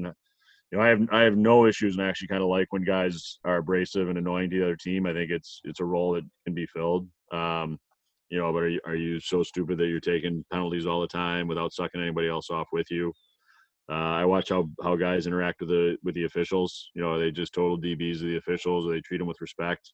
You know, I understand that you're going to have tempers are going to flare and you're going to get pissed, but do you take it too far? Do you turn it into something personal rather than it wasn't just damn icing that you beat the guy to? You know, that kind of thing. Little things like I watch if you're on a line rush and a guy goes offside, I watch to see who's a baby and pouts or slams a stick, you know, that kind of stuff. You know, if they're pissed off their line mates or they pissed off they didn't get the pass, or, you know, just how their body language. I was telling this last week to somebody, like I'll go early and I'll sit in the parking lot and I'll watch how a team warms up and I'll watch how the players interact with each other and I'll watch if there's anyone that kind of big times the game and doesn't interact with their teammates. I understand a goalie's on his own all the time. They can do whatever they want really on game days. I don't really care. But if they're playing sewer ball or they're doing whatever and you get somebody who's big time in it, you know, that's something I'll pay attention to. I'll make a note so I can watch during a game and see what they're like with their teammates there. Maybe they're focused. Maybe they're just a total a-hole. Who knows? And then I'll definitely watch how younger kids, especially 06s and high school kids, how they come out and how they treat their parents. And you'll be surprised at how many college coaches actually ask how kids treat their parents, because if they come out and they're DBs to their parents, odds are when they get on campus, they're going to be a headache and they don't want to deal with it. So it's all that kind of stuff. You know, those are the notes that I don't write about that you don't see. Yeah, but it's such a good point though, Ian, that young kids, and I know they're young kids. I mean, the three of us on here, we coach high school here in Cleveland, but it's hard for these kids to understand that their actions off the ice are almost just as important as their actions on the ice. Oh, without a doubt. And especially when people are watching them. A lot of, and you, hopefully you'd agree with the statement. I think you will. If you have a kid who's super talented, super skill set, but is a total idiot on and off the ice, you take someone who doesn't have the skill set, but willing to work hard and is not an idiot. Yeah. All day. You do that all day. Yeah. And then the thing I do when I go to games, like I wear hoodies and I wear a baseball hat, and I usually stand in the Zamboni door. So I look like I work at the rink, because then parents don't want to talk to me. You know, no one wants to talk to the Zamboni guy. They think, whatever. You just outed yourself here. You just outed yourself. Now you got to come up with it. No, it doesn't matter. I promise you, now. They won't know. I put a hoodie on and I go stand in the corner. I stand with my head right on the glass. But it's so you stand like that, and then you're in the lobby or wherever, and people, you know, I usually don't have a notebook. I usually, if I'm sitting there, when guys come in and they have a notebook and they're all dressed up and they look pretty and they look good, I think it's great. But then, you know, you're not really getting the true effect of what a kid is. Where if I sit there and I have a hoodie and I look, I've got a shovel in my hands, you know, I watch the game, I know what I'm watching for. As soon as the period ends, I pick up my phone and I just turn around. I usually walk into the Zamboni little area there and I put the notes into my phone right then, you know, so it's, you know, I know people have seen me do it, and but you know, most of the time I sit there and I don't watch. I don't like really taking notes while the game's going on, because there's so much other stuff I want to watch and see. But as soon as the period ends, I go and I fill it up in my phone with exactly what's going on, and I have a little shorthand that I can bang it out really quickly. But if I'm wearing that hoodie and, you know, I've got boots on that are grimy and I've got jeans and a hoodie that's whatever, and I'm wearing a vest and I'm standing in the lobby afterwards, you know, most kids don't come in and think that I'm a guy that is having Division I college coaches call and say, hey, what do you think of this kid? I know you were just at such and such game. What do you think? Is this or this? Well, how do you treat his mom? You know, not really what you want to see. But I'm sitting there and I'm all dressed up. He's going to come out and sees me with a notebook. He's going to be on his best behavior, right? Or she's going to be on her best behavior. And it's, you know, it's my wife always goes crazy because she tells me I look like I'm homeless when I go to the rink, but I do it for a reason. So. Well, when you're working with your skills development group, the IM skills, yeah, what aspects in general, I guess, do most players seem to be lacking that you see? Maybe 10 years ago, guys were harder on the puck than they are now. As the game evolves, it gets faster. There's still fundamentals that need to be there. Do you see anything that's just generally lacking? I don't know if it's generally lacking. I think right now there's such an emphasis on skills in the one-on-one, where guys come up the ice and they make moves at tires or tennis balls, whatever's on the ice. I think players overhandle the puck now and don't pass enough. So I think in practices and skill sessions, there should be more of a focus on passing, and right going hand in hand with that is the player's first touch. Does he handle the pass smoothly? Does it hit his stick and bounce? Can he handle a crappy pass that comes at him bobbling? Can he settle it quickly? Does he need to stick handle and dust it off a bunch of times before he moves it? You know, that kind of thing. Can he kick one out of his feet while he's going full speed? Can he pull one out of an awkward angle, you know, reaching back one hand and pull it up? I think that's one of the biggest things when guys get to the NHL. Like, you can give a guy a crappy pass, you know, you're putting it in the area knowing he's going to handle and be able to do something with it. So it doesn't have to – I mean, you're making tape-to-tape plays. Like, if you've got a split second, you're making a tape-to-tape pass. There's no doubt about that. Or if you have, you know, 2 feet in a lane, you can put it through the 2 feet. But if you're in trouble and you're just getting into an area, you know, that you can throw a chunky one, and whoever you're throwing it to is going to be able to handle it with one hand on his backhand and pull it up and make a play right away. I would emphasize with anyone working on that first touch, whatever puck comes to you, whatever the ball is, anything you can get it to settle down without stick handling it. You know, because once you start playing to higher levels, that stick handle, those seams close up really quickly, really, really quickly. So if you can just settle it, and, you know, if you watch the most skilled guys right now, you know, a puck hits their stick, they're not dusting it off a bunch of times before they make a play. It hits their stick and their hands are still, their head might be moving around and their hands might be moving, but they're not going over the puck. They're just cupping it and changing the angle of what they have to do. You know, they're not overhandling it. It's that first touch is really important. Yeah. I think I'm sitting here listening to you kind of chuckling in my own head going, how many times have you probably heard coaches, you yourself, us as coaches said, why are you taking that extra stick handle? Why do we have to take that extra? I mean, you mentioned about the toe drag earlier. There's not many kids that can perfect the toe drag at a high speed, you know, but everyone thinks they can, right? It's like me. I think I can shoot my age, you know, in golf, which I can't, but I accept the fact that I can't, right? But You know, you've done pretty much all levels of hockey when it comes to playing, coaching, now evaluating. The game has changed, obviously, you know, over the past years since you've been playing and coaching. What do you think has it changed for the better, and what has changed for the worse in the game of hockey? I think it's changed for the better all around. I think it's faster. I think it's more skilled. But I definitely think it's better. I wish that this is gonna sound ridiculous, but I wish they got rid of half shields, and I wish they got rid of hard cap shoulder pads. I don't think there's, even with the headshots and all that, I don't think there's as much respect. And even if someone does a glancing blow with a hard cap shoulder pad, you can knock somebody out. It's essentially hitting a helmet right into a kid's chin.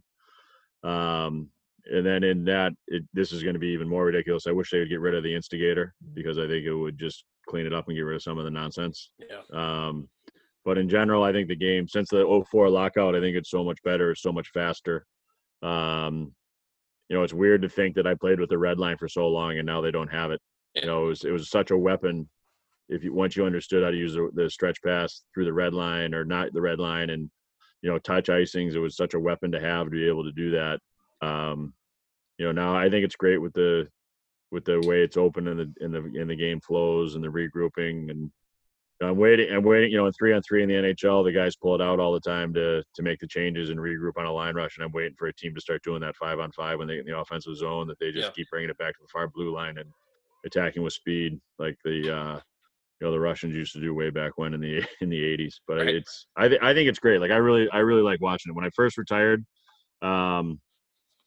really the NHL was honestly the only thing that made sense to me, because it was so controlled and I always knew where everybody was supposed to be. And if I went and watched a college game, it just seemed like it was chaos, and, you know, never mind junior or prep school. And now I watch, I almost find the NHL to be so predictable that, you know, where everybody is all the time, that it's almost not as entertaining. Like I love watching U16s, because you still get the kids who try to go coast to coast, even though it's not what you want as a coach and not what you really like, but you still get the kids trying to make the ridiculous plays, you know, and then the crowd and the parents going nuts over it. I still find that really entertaining, or I find it more entertaining. But in general, I think it's a much better game now. You know, your presence with Neutral Zone is pretty large on the East Coast, obviously. Yeah. Where else do you guys span out to here in the United States? Well, it's like right going into the coronavirus, like we were really starting to make some headway. Like we had a huge spring lined up with tournaments and showcases. We were going to really put some emphasis on our women's side, you know, not the college, but the kids, the girls that were trying to play in Division I. And so, the presence is really everywhere. We had 70 scouts that were working for us, you know, primarily part-time guys that were retired NCAA coaches or junior coaches that were like being back in the rink and seeing their buddies and watching a game and, you know, evaluating guys. It was really good. So we started in the Northeast in New England, and we have a good foothold here. You know, and we go in the summer, we go to the national camps, we go to all the national championships, you know, all that kind of stuff. We really don't have much of a presence in college hockey. And I don't know if we ever really will, with the exception of maybe me watching games for, you know, for college free agents. But, you know, we're pretty much everywhere. You name it, we had guys at games and tournaments. So we try to cover everyone. We try to do it honestly. We try not to BS and, you know, say what's going on, you know, just change somebody's rating just because they're a good guy or whatever. We try to be honest. Like no matter what anyone thinks about my kid, like I love my son, I think he's great, but I can't evaluate him and make him all of a sudden a 4.5. You know, he is what he is. Like kids that I've coached since they were squirts, like the Stenberg kid that went fourth or fifth to Des Moines in the USHL draft, I can't evaluate him. Like I have my feelings on him. Like I've known the kid since he was 10 years old, and I've since he was little, I've thought that he was going to play in the NHL just because he has, like that's a kid who likes getting punched in the mouth. Like he does not care. You know, like he doesn't hate it. He doesn't hate it at all. He actually enjoys it, and it makes him go. But I'm not allowed to evaluate him. I'm not allowed to make a comment on him, or I mean I can make comments on him, but I'm not writing full reports on him. I'm not doing that kind of thing. I can go to a game, and we do like post game videos, and I can say, oh, so-and-so this is it because he had an impact on the game. But as far as a true evaluation and how it changes a star rating, like I really can't do that. So we have, you know, like I said, we have, you know, there's a kid that has 8 reports out there, 8 evaluations, or 8 different tournaments. He gets graded on that individual tournament or on that individual game. And then it all comes together, and we have, you know, we should have been having meetings pretty much right now where we try to restar everyone. We're going through right now and doing the rankings of the 99s and 2000s, 2001s. Where ideally, we would have been together to do it out and banged it out in about 4 or 5 days. But it's all cumulative of all the guys all over that have seen them. And then we have internal notes that if, you know, so-and-so, like I have a buddy that's – or buddies that are NHL guys, if they call and say, hey, what do you think here? You know, I've got a whole internal notes on other things that are, you know, might pertain more to pro hockey versus just being out there to right. Yeah. The reason why I asked that was I just want to, like, kids, you know, I know the neutral zones, like I said, people, I don't want to say associated with the Northeast, but, you know, people just in our state, kids need to know, yeah. Hey, man, there's people going to be in the stands. There might be somebody at the Zamboni door with a hat on and a hoodie. Yeah. You know? Oh, without a doubt. So, yeah, I mean, we have guys all over. Yeah. That's good. Hey, I just, before we wrap it up, and again, we definitely appreciate your time and talking a little bit about the role of Neutral Zone in your past and all that, which is good. I have 2 daughters. I have a high school daughter and I have a 6th grader, and there's a lot of sidewalk chalk going on in my life in the past. And can you tell the story about when you were traded with the sidewalk chalk? Yeah, for sure. Yeah, we were it was a trading deadline in 2003. It's the deadline was at 3:00 in the afternoon, and I had thought that I was getting traded that day. I'd heard rumors that I was going to St. Louis, and I had rumors of different teams. 3:00 came and went, and there was, you know, no phone call. So I was, my oldest at that point was 3 years old, and we're out in the driveway. We were playing hopscotch, and I got a phone call from Craig Patrick, who was the GM in Pittsburgh. He told me they traded me to Boston and asked me if I wanted OC Mike O'Connell's phone number, who was the GM in Boston. And I said, yeah. And all I had was chalk. So I literally wrote his phone number down in chalk on the driveway and then called him. Like, I honestly thought when Craig Patrick was calling me, I thought he was asking me to go to the airport to pick somebody up that the Penguins had just traded for.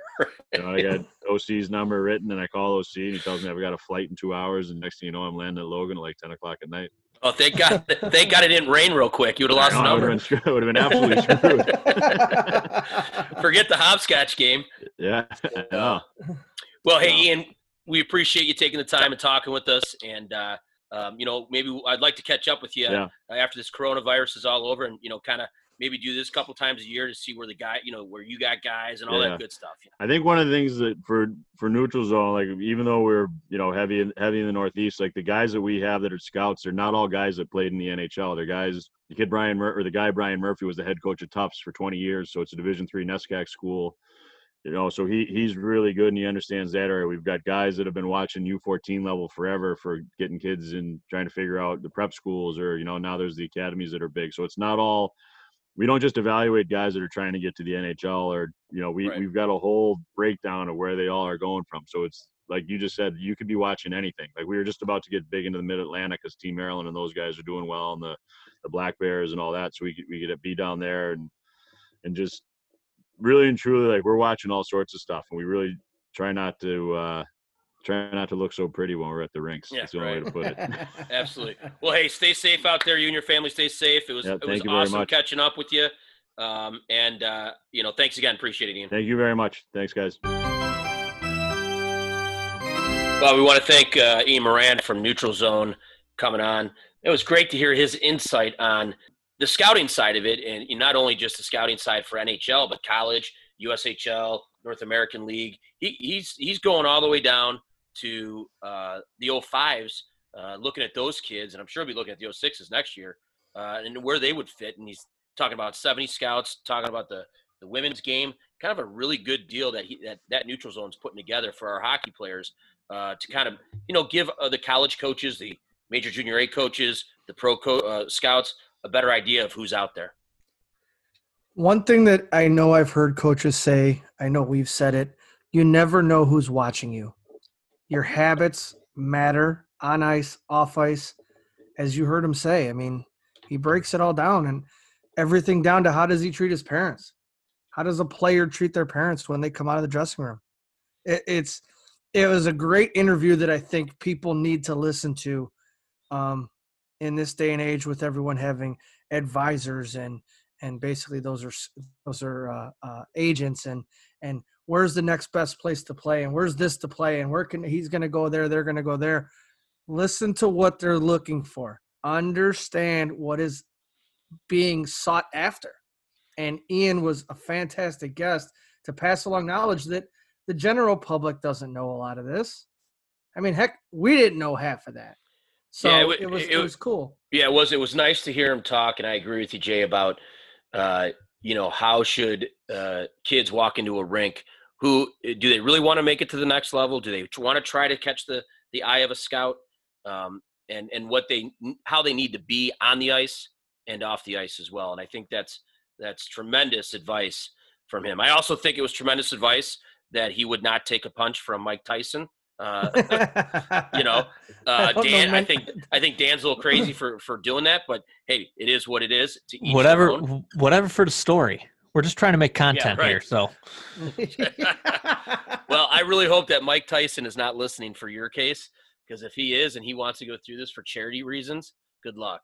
I'm giving your address too for that. Hey, the other thing that Ian brought up that was good to hear was how a player treats his teammates. And his family. And his family. So he could, did he go off sides? Did a guy go off sides on him? Did he not receive a pass? How are you acting? Everything is watched, man. What do they say? Big brother's watching? Well, you want to play hockey, somebody's watching. Well, that's a wrap on episode 6. We'd like to thank our guests, Toledo Walleye head coach Dan Watson and Ian Moran of the Neutral Zone NHL Scouting, for hanging out with us today. We will be back next week as we sit down with legendary high school coach and friend of On Air, Bill Beard. Also, we get a chance to talk to recent draft pick of the Buffalo Sabres and Walsh Jesuit alum, Dawson DiPietro. So make sure you tune in. You can find the On Air podcast at www.ohiohockeydigest.com with full episodes archives as well as lists of future guests. You can also subscribe to On Air on Spotify and Apple Podcasts. Continue to grow the game as best as we can. This is On Air, the Ohio Hockey Digest podcast. Mr. Worldwide to infinity, you know the roof on fire. We go boogie, oogie, oogie, jiggle, wiggle, and dance like the roof on fire. We go drink drinks and take shots until we fall out like the roof on fire. Now, baby, get my booty naked, take off all your clothes and light the roof on fire. Tell them, baby, baby, baby, baby, baby, baby, baby, baby, baby, I'm on fire. I tell her, baby, baby, baby, baby, baby, baby, baby, baby, baby, baby, I'm a fireball.